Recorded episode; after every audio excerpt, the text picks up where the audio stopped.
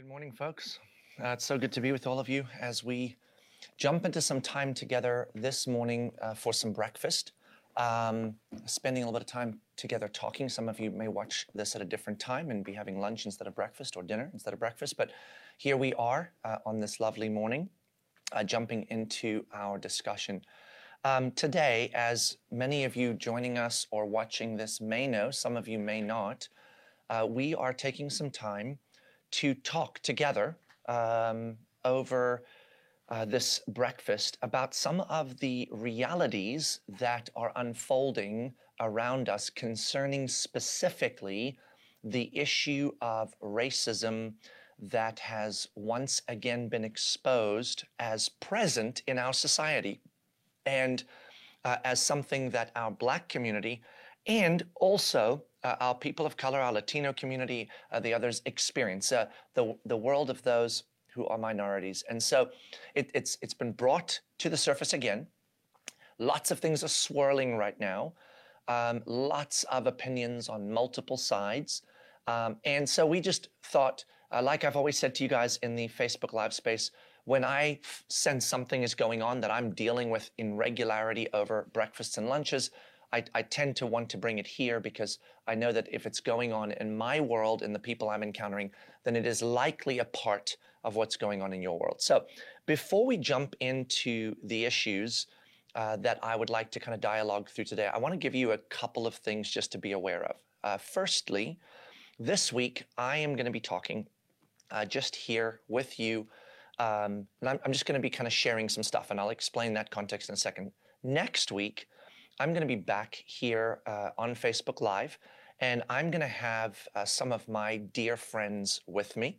Uh, those dear friends also happen to be Black. And so we are going to be dialoguing through uh, this space that I've just stepped into, which they will have had the opportunity to watch and listen to, and the spaces in which they are experiencing this whole journey, so that next week we can really spend some time hearing from those who represent, if you will, in at least in my life story, the black community and the experience the black community is having through all of this. So that this week you kind of get my experience, and next week you kind of get theirs. And as those two come together, I think we will be able to have some sense of where we can go from here as a community, as a people, uh, to move forward into what we want to see the redemptive end of the cancer of racism, wherever it may exist, as much as we can. In the same way as we want to see the end of the orphan crisis, the end of poverty, the end of human trafficking, the end of fill in the blank, we know that the likelihood of seeing it completely eradicated, any of those, is very, very unlikely on a sinful planet. But we are going to work furiously towards seeing it redeemed in both small and large spaces. So, second, uh, the context of this discussion. So I, I just want you to be aware uh, how I'm coming into this space. So what I'm going to do during this uh, breakfast together is I'm going to be sharing my journey, my experience as I'm wrestling through the things I'm encountering. So this is not a commentary on all of these things. I may be completely off base on some of these things.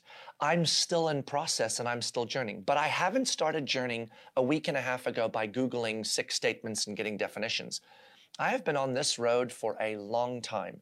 Uh, I, I, was, I was born and raised in South Africa, where I lived uh, in the environment of apartheid and watched that unfold even as a small child. So I grew up in a unique context from most Americans that are my age. Um, and then I uh, became a pastor and I was in ministry. So issues of unredeemed spaces were just issues I encountered more regularly and had to think through. And then, of course, as many of you know, uh, my family is a family of eight, and four of my children are biological, four adopted, and our four adopted children are uh, children that were born in Ethiopia. Uh, so they are black. And so I have a home where the realities that we are facing now have been a reality for uh, close to a decade now. And understanding that my children are growing up in this cultural context, I have been talking for a long time with people on all sides of this issue to try and wrestle through how I parent my eight children in a manner worthy of the gospel. So that's that's been a part of my journey. And then, uh, as pastor of Mosaic Church, uh, we a couple of years ago really uh, knew that we needed to be more intentional in our journey into being a place that uh, is safe for diversity, that invites diversity, diversity of uh, culture, personality, ethnicity, uh, gender diversity in terms of men and women both feeling empowered and encouraged here, uh, just that whole kind of world. So we've been talking a lot about diversity and lots and lots of great conversations, hard conversations, complicated conversations have come up. And in those conversations, the issue of racial reconciliation, the issue of racism as it exists in our nation today has uh, been a part of that conversation. So I have been on a long journey, but in recent days, that journey has expanded and accelerated significantly because I have been digging in more than ever. And some new things have come to light that I'm very excited about for myself. So, all that to say, this is Renault's personal journey. Uh, I love doing that, inviting people into my journey. It's messy, it's not solidified, conclusions are not yet drawn. Uh, they're drawn somewhere, but some places they might be wrong. But I, I just love doing that. So over lunch or breakfast, I'll typically do that. Here's my journey, here's my stuff. Let's see where it goes. So much of what I'm going to be saying is just that. And then uh, the, the other context you should just be aware of, that I, I'm very aware of, is that this discussion that we're having is taking place in the middle of a context that certainly is far from ideal to have a hard discussion. It's kind of like when you need to have a hard discussion with your spouse if you are married, uh, and it's 11:30 at night after a very very long day and the kids have driven you nuts and you're both exhausted, but it's waited too long. So you've got to have this conversation. And you're like, man, it's just not ideal to have a hard conversation at 1130 at night when you're both exhausted. But the conversation has to be had because that's the context. It's waited too long. We are in this environment that we've had a four year, uh, and beyond that too, but especially four year political environment that just has typically been an environment that produces a sense of pick a side, have an opinion, and push hard. Then we're in an election year. So whenever we're in our election year cycle, it heightens the uh, nature of the passion by which we bring our opinions to the table and the convictions by which we stand to them. And so it produces a little more tension, a little more fight, right? And then uh, we walked into a global pandemic, uh, which in of itself was just creating stress and anxiety and uncertainty that leaves us all off balance. But then it also produced a whole set of opinions about how to deal with it, what to do, and they ended up on very different sides. And now there's giant fights. I mean, who would have ever thought that our big hill we would go and die on is whether to wear a mask or not? I mean, you know, if I'd told you that a year ago, you would literally have been like, there's no ever, ever, ever in human future that we would literally have wars about whether we should wear a mask or not. Well, welcome to 2020. Who knew? So that that that's in play, um, and then uh, on top of that comes into play the reality that we live in a globally connected social media space. Now, the reason I say social media versus just media is it was hard enough with media, right? Because media has opinions and they, they tell you when they start with their opinion, I'm totally unbiased, here's my opinion. And you're just like, whatever. Um, and so you just don't know with media what is really real or what's being twisted with words or what, what are you leaning toward. And then we threw in social media, which made every single human an expert. And, and, and oh my goodness, it, it gets thrown at us a trillion miles a second. So we're in an environment where a thousand things are happening around us that already make this environment super hard. And now, now we're supposed to sit down in this environment and have a discussion about the hard realities of racism and where it exists in our country, while that discussion is deeply personal to those having the discussion because it is going to require a great deal of examination and humility and patience with each other because it is going to feel often like an attack on different things. When I say one thing, I am attacking the foundational philosophy and therefore the reality for another person and vice versa. And so I have found this to be an extraordinarily complex space. And into that space, um, I have traveled trying to discern for myself first as a husband and a parent uh, leading a home in that space, how on earth uh, I am supposed to engage in that. So that's the context in which this breakfast is taking place. So, however this goes, just understand that my journey in a complex space at 11:30 at night when we're all exhausted. Woo! It's gonna be so fun. Uh, for me personally, my journey really came to a clarity of at least a structure, a, uh, a construct in which I can navigate the issues that I'm trying to deal with. And that clarity came as a result of us at Mosaic Church wanting to express in clear form where we stand as a church, and obviously, in this case, where I stand also as a person. And so we worked very diligently uh, on putting together a video that would put into as simple a form as possible the complexities of the issue on the table. And actually, my journey in developing that video really helped me clarify and solidify in my mind the construct in which I can enter this space and, and try to weed through the complexity. So, what was the construct? You may have seen the video, you may not have seen the video. It's on our social media spaces as Mosaic. Um, but that video, uh, what made a lot of sense in my head as I was wrestling through that and praying through that was to look at it through the lens of a person who has had chronic illness or pain for a very long time. They have expressed in multiple ways throughout their long journey to friends, family, doctors this chronic pain. But because the solutions are not fully revealed or complex, uh, we, we, we're constantly wrestling through new tests and, and new things. It might be this, it might be that. We, well, we don't think it's that. And this person saying, I really think it's, a, it's something serious. And I, I really feel it and I really know it. And 10 years ago, I was in a test and, and they said they think it was cancer, but then we never really did anything about it and it never really went anywhere.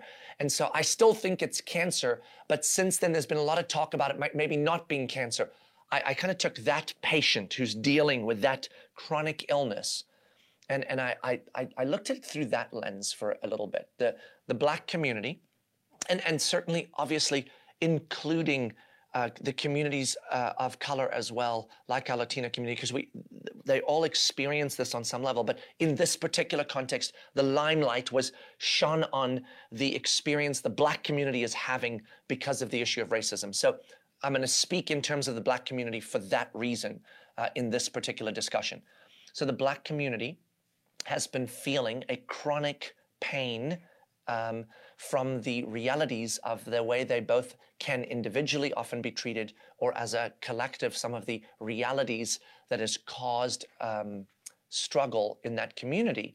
And, and there's been discussion for decades about whether or not this is actually really the result of racism or not, and is it in, in, in the nation and foundations or not? Is it just in the heart of people or not? And so I, I, I took this chronic patient and I was like, okay, uh, they are, uh, they're in the space. And then the three deaths that occurred kind of brought this both the sense of the chronic pain increased to a point so unbearable that they're back with with the tests again. Like we got to look at this folks. Like the pain is unbearable. Is it in fact the cancer of racism? And simultaneously those three deaths in sequence that were tragic and terrible but exposed again this disease of racism uh, became the very revealing test like an mri machine going yep there's a tumor there's a tumor so I, I took it from there. We're sitting in a hospital room together. The patient, in this case, the black community, who has had chronic pain for a long time, has just found out again, yep, we, we think it's cancer. And I started there. I'm like, what would I do if I were in that room and this was a journey to go and eradicate cancer from the human body? And that's helped me construct where everything's playing out. So as we talk through this time together, I'm going to kind of come back to that construct. I'm going to bring things into that construct where I see them fitting. It's not perfect, it's not ideal, but it's at least for now a helpful space for me to be able to navigate some very complex waters and see the connections between some of these issues that we are dealing with uh, in this very, very complicated journey. So let's begin. And, and we will begin here that oftentimes I think as I have journeyed with people that have dealt with chronic pain, at certain points where the pain became very unbearable and they were um, uh, essentially unable to do and function in everyday life because of the pain. In other words, uh, it, it really debilitated them. Then typically, people would gather around them, their immediate family, friends, and so on, and there'd be a certain, certain sense of empathy and sympathy. They would feel seen uh, on some level. Now, it'd still be difficult because they're seen, hey, I, man, I'm so sorry you're in pain. I see that. But at the same time, there was no clarity on why this pain was occurring. So it was kind of a, I see you, but man, I don't know. But because it's ongoing, it's long haul, that kind of ebbs and flows, right? So a patient who's in chronic pain, when, when, I, when you talk to them, when I've talked with them, I often hear them say things like, man, I just feel very alone a lot of the time. And, and the reason I feel alone is not because people intentionally leave me alone, but who can actually journey through the long haul of chronic pain if you don't actually have the chronic pain? You see, the person that has it feels it every day. Uh, sometimes less, sometimes more. Sometimes it's in the background, sometimes in the foreground, depending on the, the balm or medications of that day or, or how they slept or whatever. But it's always there. And the people that don't have the chronic pain, it's not always there for them. So they are dealing with this person as though life is totally normal on a daily basis. And every now and then, when it escalates to unbearable level, then we see you. So the people with chronic pain often feel very unseen, very unheard, very alone. And that's what I've been hearing a lot uh, from the black community, from my black friends is, dude, man, we live with this reality every day. Yes, some days I go through a day and it's not on my mind forefront, it's background noise. It's little feelings and thoughts about what might happen or what I might experience. It's walking into situations and wondering whether or not this is going to be an issue. It's feeling frustration about some things that I see in the bigger picture. And then other days, it's just up front, in front of me, but the reality is it's always a thing for me. I've spoken to a number of parents uh, that um, uh, say to me, you know, the the luxury that we have to have our kids grow up in our home and not talk about these things from the time they're very, very young is, is not afforded us because our kids will encounter these realities, whether in individual spaces or in broader spaces. And so they feel very alone. So we we must start, and, and this is true in a hospital room, right? The cancer patient has, you, yes, there's cancer. We know what the chronic pain is. There's a long road ahead to eradicate this cancer. And the family around that cancer patient, the first thing we need to do is, like we do in that room, get around them, put our hands on them, pray for them. Oh my gosh, look them in the eye and say, It's going to be okay. We're with you on this. We're going to be with you all the way.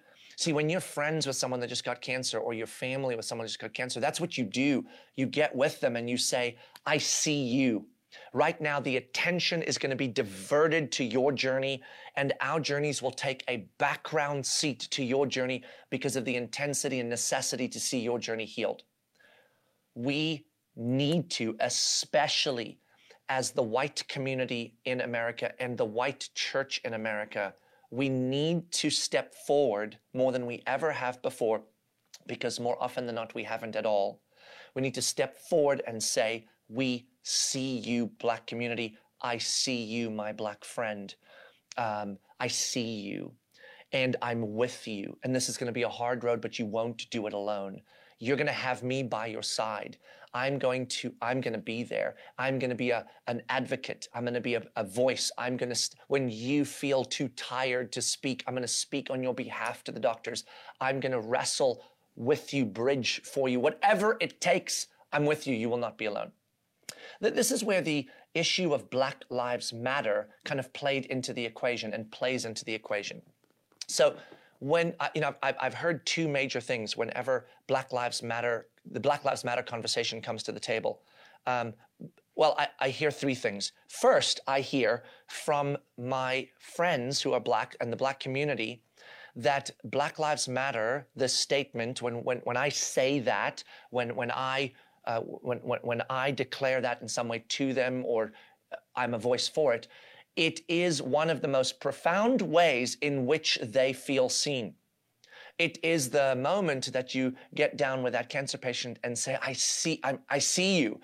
You have cancer. I get it. I don't know what we're going to do about it yet. I don't know what the journey's going to look like forward, but I just want you to know I see it and I see you and we're going to do this thing together uh, and, and you matter enough that I, I'm going to jump in and focus on you. In my video, I mentioned the idea of a child coming to you in your home that's been wounded emotionally or physically, and you gather them up in your arms and you have a conversation with suddenly all the other things you were doing, the other kids, you were talking to two kids in a discussion, you immediately divert from that. You're focused on this kid. It doesn't mean the other kids don't matter. It does. It just means right now this child requires special attention because they are particularly wounded. And, and so I've heard from the Black community when we say Black Lives Matter, we stand by that statement. It is oddly enough a statement that has transcended to a point where the statement is helpful and helping them feel seen. But I've heard two things about the statement. One, that when we make that statement, people then say, yeah, all lives matter. So you can't say Black Lives Matter because by, by that definition, are you suggesting that all lives don't matter? So I, I get it. At first, you, you, you sort of have to, it's like the kid saying, we were in the middle of a discussion. Why are you diverting your attention to my sibling? And, and what you answer is, I love you dearly, you, you, but, but can't you see there's blood coming out of their arm? Right? So, and, and then it's like, oh, uh, okay, when, when we've got this situation healed, then we can get back to, all right, every, everybody, you all mattered before, you all mattered during, but now I can give my attention to all. So when we say Black Lives Matter and our response is all lives matter, we shouldn't say that. We are ignoring the fact that we have a particular group of people that are particularly wounded and we are allowed to, in compassion, in every other category, give special attention to the wounded by not suggesting other people don't matter. But in this one, apparently we can't. And I would just say, when that comes up, that's why all lives matter is just such a unnecessary and unhelpful thing to say when we say Black Lives Matter, because we don't mean all lives don't matter. We just mean there's special attention here. I've also heard that the trouble with saying Black Lives Matter is that that by definition then means that we are supporting an organization, a movement that is where this phrase was sort of born from, uh, that is called the Black Lives Matter movement, right? Uh, the organization through which this phrase came. Now, this gets really complicated because there are times when a particular brand, a particular logo, a particular phrase belongs to a particular organization or a particular movement. And anytime you use that phrase, it only belongs to that movement. So when you use it, there is no other version in which that phrase is used other than representing that movement. So there was a season where the phrase Black Lives Matter belonged to a movement, and it was their branding for making their movement into this issue of abolishing racism. But at times, a phrase or a, uh, a picture transcends beyond the movement. It becomes something that in of itself is powerful and useful and helpful. But the trouble is, it still also belongs to the movement. So now you've got not an either or, but a both and. So when a phrase belongs to no movement, whew, we're, we're in great shape. Use the phrase. It transcends all movements, and it's a powerful phrase to use. It helps people feel seen. When the phrase belongs to a movement, and that's where its primary space is, it hasn't transcended that movement, well, then don't use it if you don't and can't stand by the philosophies and realities of that movement. But when it's both, it's transcendent and it belongs, now we have to take a certain amount of care with a phrase like that. Our options are don't use the phrase at all, because it might suggest that you stand by a movement. That is an option. But it's not a super helpful option because it means we're taking a very powerful way to tell a wounded community, we see you, and we're eliminating it because it might suggest that we belong to a movement that we don't stand by in some of the areas of that movement. Okay. The other option is uh, stand by the movement, use it, and just kind of roll with that. But that's unhelpful, especially if you haven't done research on the movement. And I'll get to that in just a second. So then we have to come up with a new way of saying, okay, there are spaces in which this phrase can be used effectively and uh, disconnected from suggesting that I or you stand by the full nature of a movement. But in order to do that, I just have to be careful. Now, I'm going to use an example. This is not necessarily the only or even one of the things that we can do. But in our particular world or context, if I say Black Lives Matter versus using the hashtag Black Lives Matter whenever I'm posting anything, those can be different because they both say the same thing initially, but one may attach to something that one doesn't. Now, again, uh, if, if our discussions are hold on the, the hashtag, that's not my point. Remember, this is Renault's journey as he's wrestling through this stuff. Believe me, I'm wrestling through layers and layers. But we have to start thinking on that level. What connects it directly to the movement? What doesn't? Where can I use it effectively? Where is it is it gray? Now, you, you're asking the question, I'm sure, as I have. This movement, Black Lives Matter, what about it? You keep saying, well, we, we can't really stand by that movement. Why, why would you say that? They're doing such great things uh, in their efforts to bring awareness and change in the areas of abolishing racism in our country and bringing about equality. So that's a great question. So when you get into movements um, that are that are broad, it it is important as believers of Jesus who stand by wanting to engage in redeeming the unredeemed spaces of the world in a biblically sound and helpful manner. We don't do things like the rest of the world all the time. Sometimes, if the rest of the world is doing something that happens to also be a biblical way of solving something, then we jump in. We don't say, well, because they're doing a biblical thing, we can't do that biblical thing because we don't want people to think we do what the world does. If they're doing something that is a biblical solution to something, then we're going to also do that same thing. But often the world's solution to things then end up not being biblical solutions. And in that case, we need to step in differently. So, with an organization like Black Lives Matter, there are a number of things that they're doing that are very much important. The issues and stands that they're standing against are issues and stands that we as a biblical community should stand against. In fact, we should have stood against those things before anybody else had to, right? So, for example, uh, their efforts to make sure that racism is exposed, we should also make sure that we are making effort to expose racism. And where they're making good efforts to that, we can say we are glad they're making good efforts. The trouble is that simultaneously, they are also doing a number of things that we would say we can't get behind that because it is opposed to the way that the Bible would call us to do things. I'm going to give you an example specific to Black Lives Matter.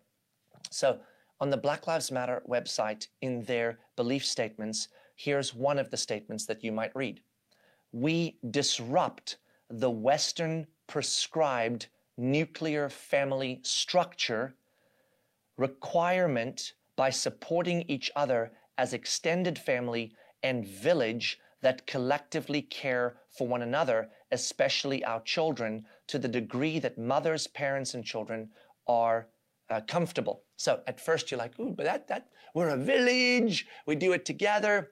But they're very, very particular in their philosophy that in order to heal some of the um, uh, division that occurs, what we need to start with is to disrupt the family nucleus as we understand it in the Western culture. Well, the trouble is that the way that we understand the family nucleus in the Western culture is the way that we understand the family nucleus from a scriptural standpoint, right? Now, I'm not saying if that family nucleus is creating diver- uh, division and stuff, that's what I'm saying. A family structure that we are called scripturally to preserve and to hold to, this movement says the way to solve this problem is to disrupt that entire philosophical foundational idea of what a family is and to create a totally new version of what it means to be a family. And we would say no, that is not a solution. That's going to lead to a far greater mess than solving anything. There is an example of how the foundational structures of a movement violate the way that we would solve other problems. And we need to be able to say we can't get behind that. Organizations often also support a whole bunch of stuff that you and I might be unaware of unless we do some investigating. And so when we give to that organization financially, or we give voice to that organization by standing behind them, we will, without realizing it, give resources and voice to things we might otherwise actually stand opposed to.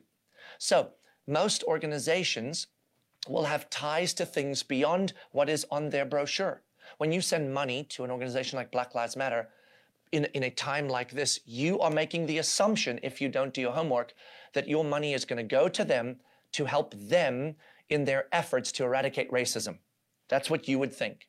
Some of it will, but some of it will also go to many other things that have nothing to do with this particular issue, that are part of this great broader issue of bringing about a, um, a disruption to the way we understand family. That means there's going to be lots of things supported politically with the money you sent. So now you find out, hold on, I sent my money for this, but it was used for these things that I would never have wanted my money used for. So know this welcome to the Western culture and the planet right now. Everything we do, we, we, we have the responsibility and the stewardship of our resources and our influence to make sure that when we get behind certain things, that we understand at least all of the things that they are behind. Otherwise, we are getting behind things that we would say we really, as a biblical community, should not be getting behind those things. And they're part of a movement, so we can't support that movement sort of as a, as a blanket. We have to say, we support what that movement does in these areas, and so we're going to do that as well, but we're not behind the movement. Okay, so we can't get behind Black Lives Matter because of a number of those things. Go do your research, go look at where the money flows, go look at what else they're about, and then you'll see, man, they're about some great things. And they're also about some not great things, and we can't get behind them. But Black Lives Matter statement is powerful, so I want to use that, and I want to make sure that in that I'm at least being conscious of the fact that it can tie to this.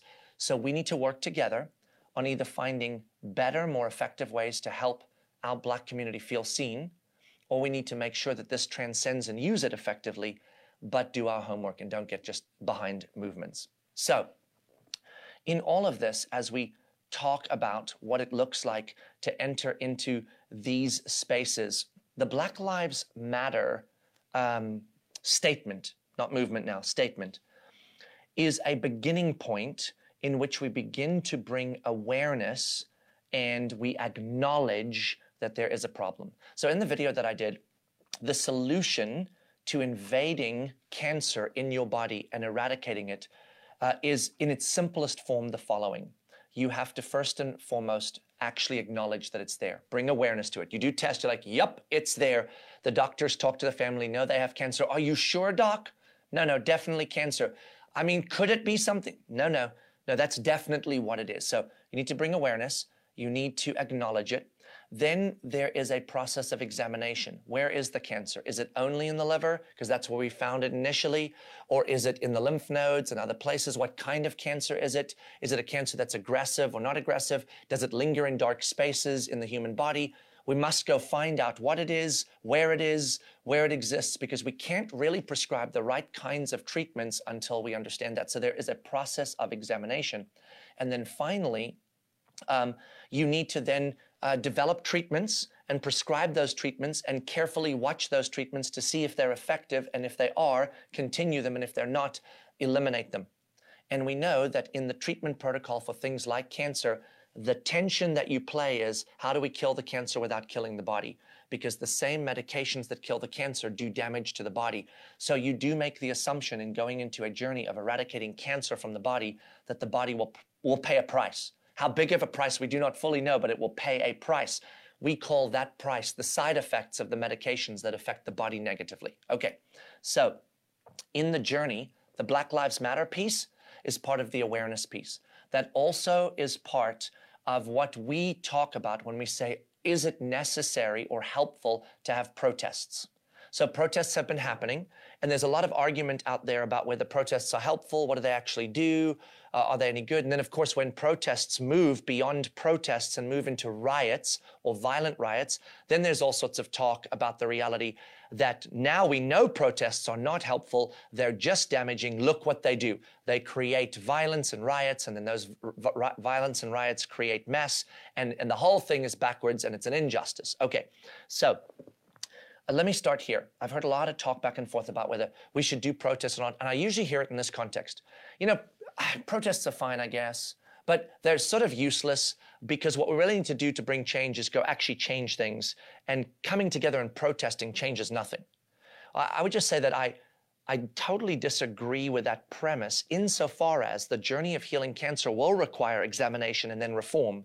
But before examination and reform, there is a process by which awareness is brought to the table. And awareness often leads to examination, which leads to reform. So without awareness, examination and reform never take place because those are both really hard works. And so once they get a little hard, awareness fades. That's why they have, you know, the, the color pink for breast cancer. Yeah, everybody knows that there's breast cancer. I get it. But we forget in like four days and we go on with our lives unless we actually have breast cancer. And so we bring awareness constantly. Guys, remember it's here, remember it's around, and remember that community needs our support, our resources, and our help. And we're like, oh yeah, so we have a breast cancer day.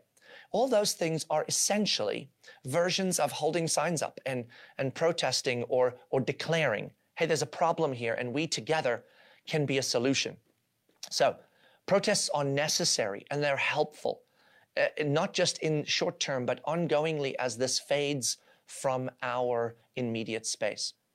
Protests will sometimes give space for people that are in extremes or are people that are violent or are intending to use platforms to do terrible things, and they'll use those platforms to do terrible things.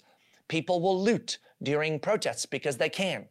And people will uh, burn things down and be violent during protests because they can. It doesn't mean that all the people at the protest are that. It means that sometimes in doing something good, there is a side effect. And that side effect is not good. Okay, so nobody that I've talked with on any side of the community has said to me, man, I, I just think that burning buildings down and build, burning police stations down and, and looting, I, th- I think it's very good. I, it's just, it's what it is. It should happen. They're all like, yeah, no, I mean, that is not good at all. But if that is part of what happens in the effort to bring awareness to this cancer to the point that it will actually be examined and reformed, then I suppose we tolerate that for the sake of healing the cancer. That's how you would talk about a medication that was given to a cancer patient that then also caused their hair to fall out.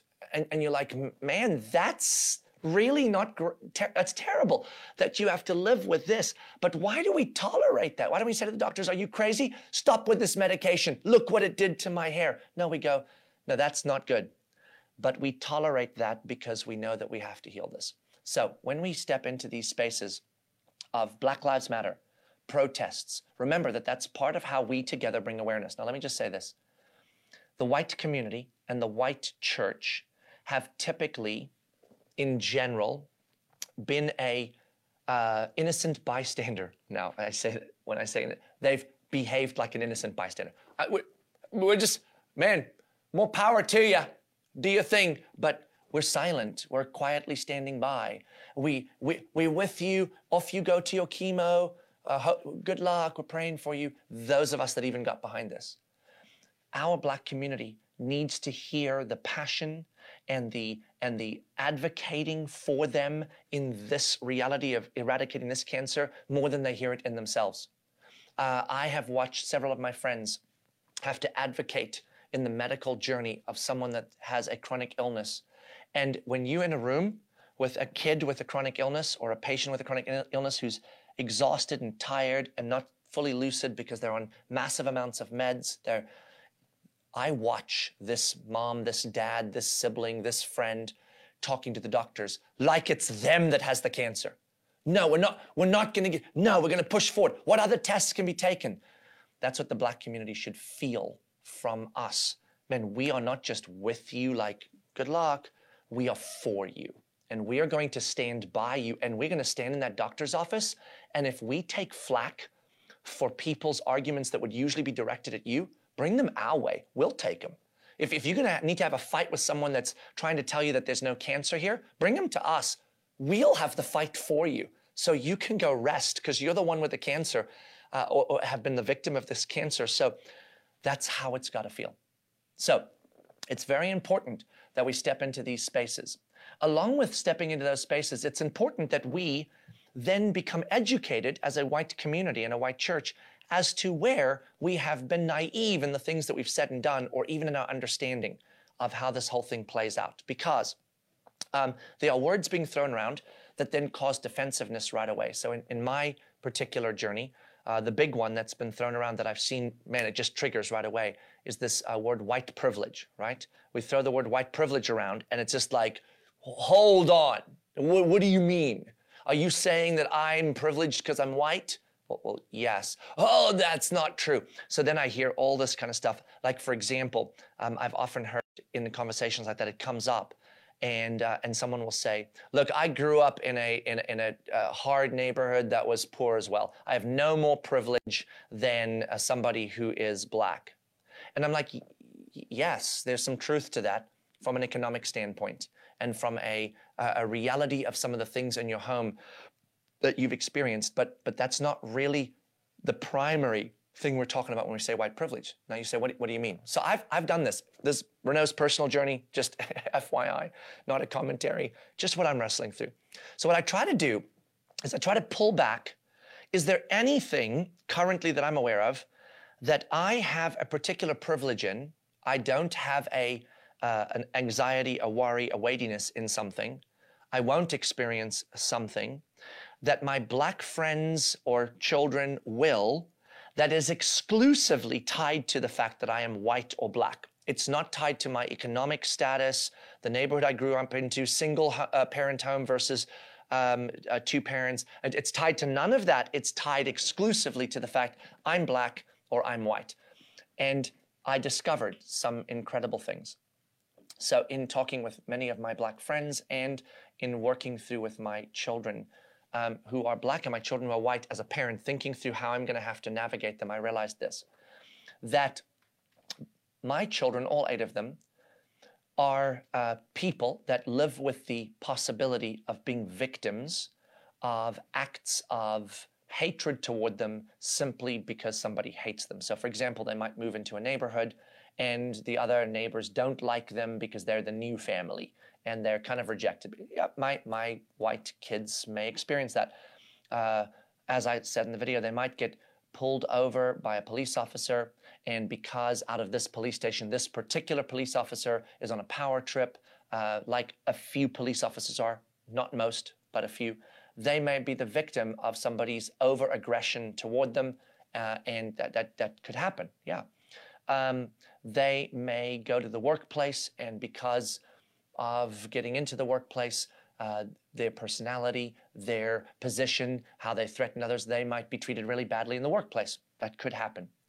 But here's what I realized my white children don't walk into any of those environments already concerned or anxious that it might happen and recognizing that at some point in their life it will happen in at least one of those categories.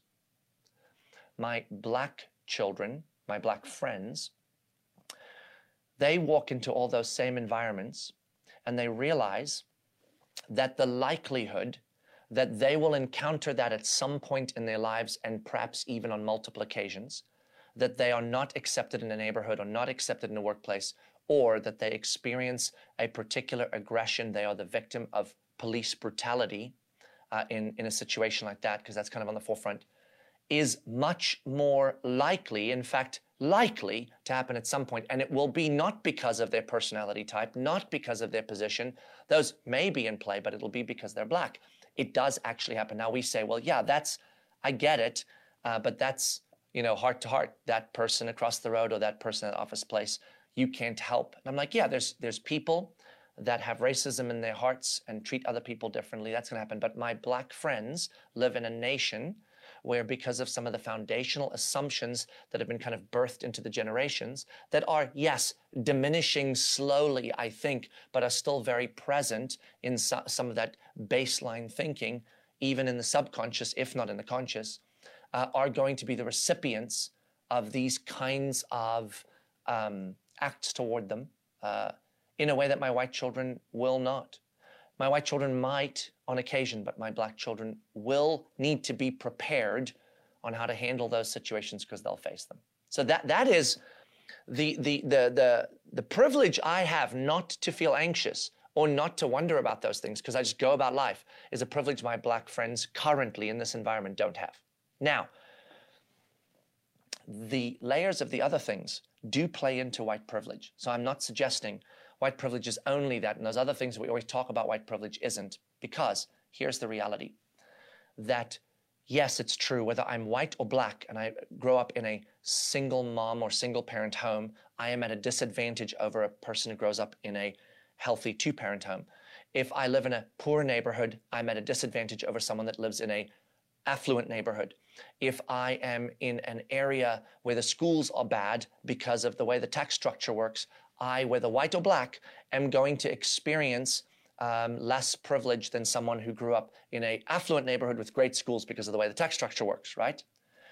But because of some of the things in our history and recent history, and even still in some subtle ways by uh, in our, in our present in some not so subtle ways, the structures that created a lot of these communities mean that a lot of our poor communities are communities that are pre- predominantly communities that are brown and black, not because th- the people that are brown and black chose that or decided that, but because of the nature of the history of our country, how it produced that. So now there is already a significant disadvantage, and it's tied to the idea that part of my white privilege is not just the anxieties I don't have to carry, but it's that I'm part of a history of generations that could accumulate, move, develop, and foundationally move wealth. And not just wealth like rich wealth, I mean just the kinds of cycles of grand, grandparents, great grandparents, great great grandparents, but also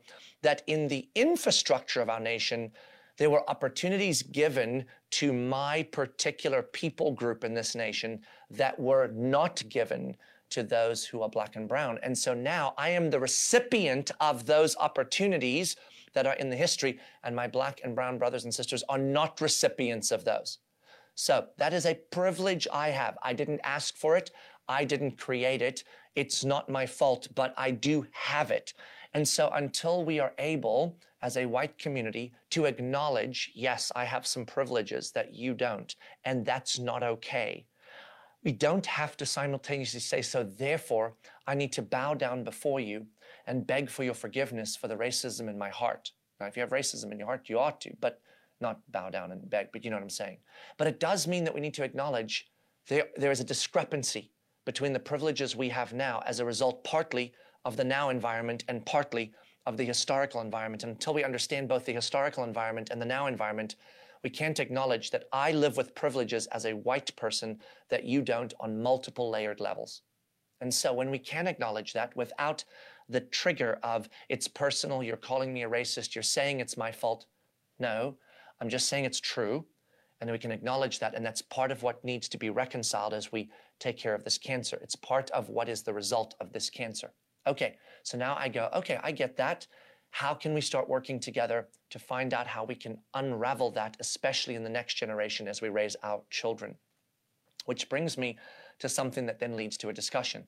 As we start beginning the dialogue of acknowledging these things, the beginning of examination now begins to occur. And we examine it in uh, every space. We should examine it in our own hearts, in our own homes and families, and then in our neighborhoods, our nation, and everywhere else. That examination begins with an examination of how I'm engaging with my family. And then things come up like this. You know what? I hear you. I don't want my kids to grow up seeing that, so I'm gonna, I'm gonna raise them colorblind. Have you heard that said? Now there's a visceral response to that. Colorblind is bad. Then I'm like, hold on. You just said it's bad that I'm treating you differently because of your color. Now you're saying, if I say there's no color, I'll treat you the same. That's bad. Well, I, I'm totally confused. Well, then I started digging and learning and I realized, oh my, oh my goodness, it makes perfect sense. Listen, when God created the human race, he created us diverse.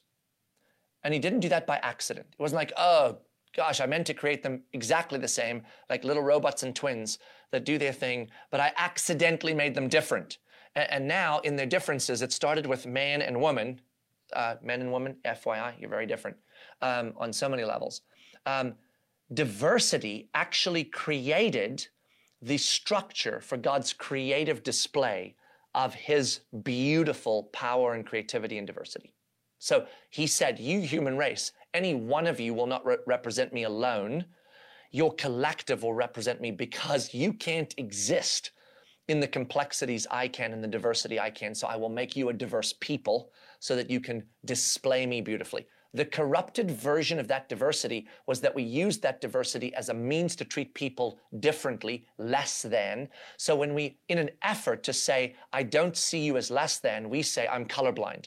But colorblind simultaneously, as on the one hand it says, you're not less than, I'm not going to treat you differently because of your color, I'm going to see us as the same it simultaneously also then says we are exactly the same. We have no differences. So I don't have to acknowledge those differences and treat you in a better, different way. Just like I raise my kids differently, FYI.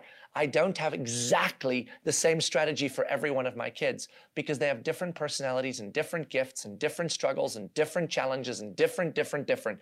And so I've got to, I've got to work with them differently the power of seeing color is that it allows us to see diversity and it allows us to understand each other more deeply so that we can meet each other's needs in a more profound way. I can now raise this kid as a, when I'm educating, some of my kids love to read. So reading is how I, and some of my kids hate to read. So they still have to read some, but I try to have them learn it. Do you see what I'm saying? So what, what, what this gets at is I need to see color. I need to raise my kids seeing the beauty of color. I need to say, look, Look, there's different humans, and some are black, and some are white, and some are brown, and some are some of this, and some of that, and some of these personalities, and some of those. And when you get along with them, it's going to be very different. And some of them come from harder places than you do, and you come from harder places than some of them do.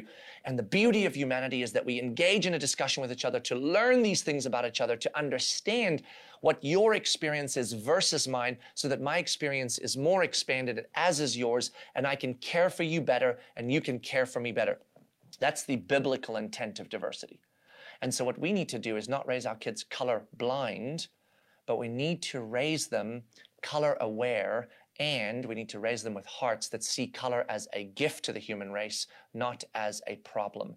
As a gift to all of us, I am a gift to you as a white person, to a black person. You are a gift to me as a black person, to a white person, because we will know more of God because we know each other and we know each other's diversity differences and uniqueness. That's how we get to know God.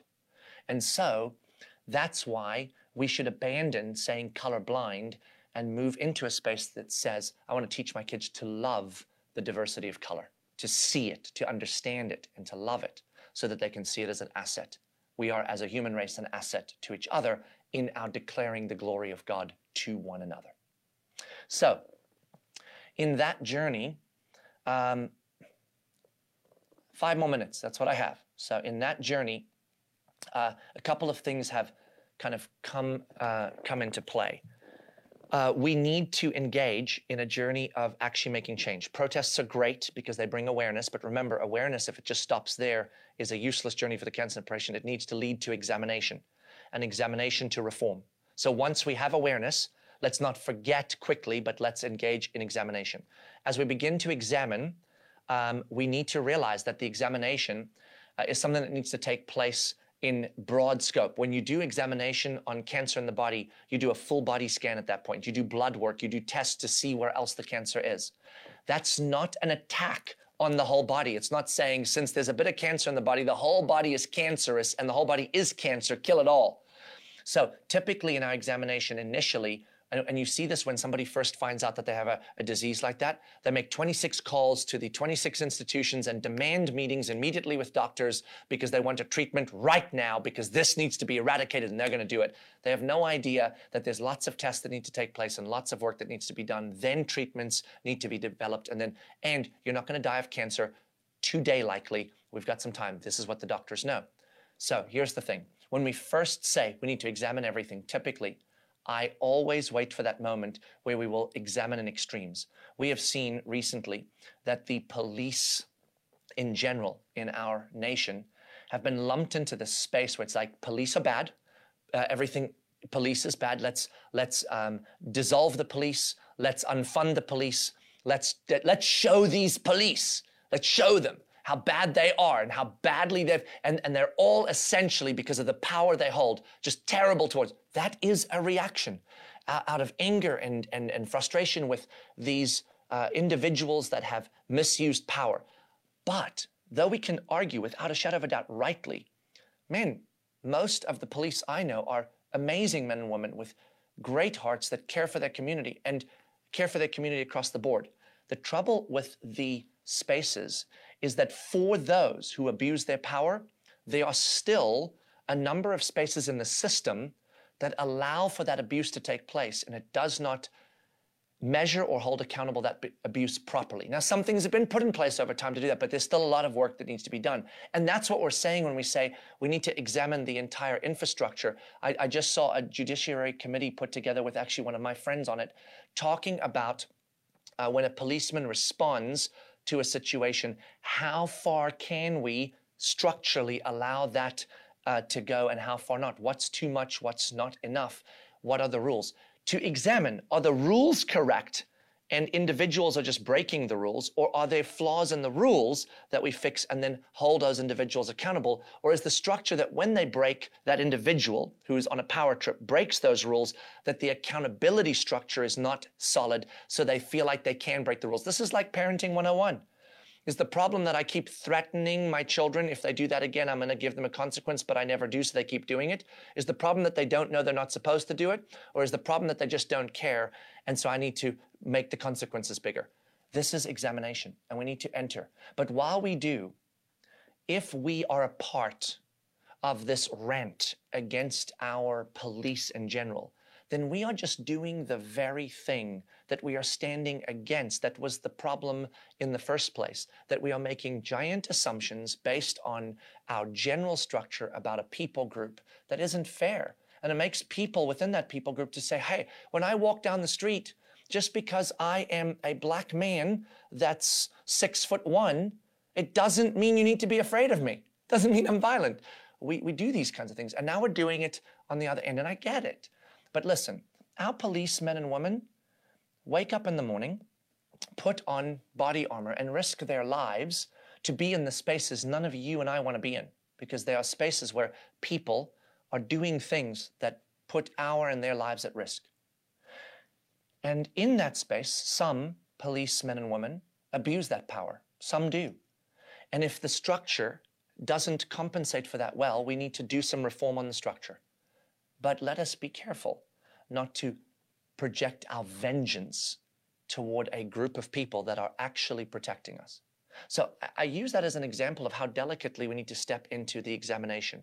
But we can't ignore examining because we're afraid we're going to offend that group of people, and we can't examine with vengeance. If we do either of those things, it's not helpful. But if we say, guys, we're going to need to examine this, we're going to need to look into it. Okay, we're going to need to check your knees and legs and everything yeah, it's going to be more tests and it's going to take more eh, time, but we got to make sure that there's no cancer there. And if we find cancer there, then we can do something about it.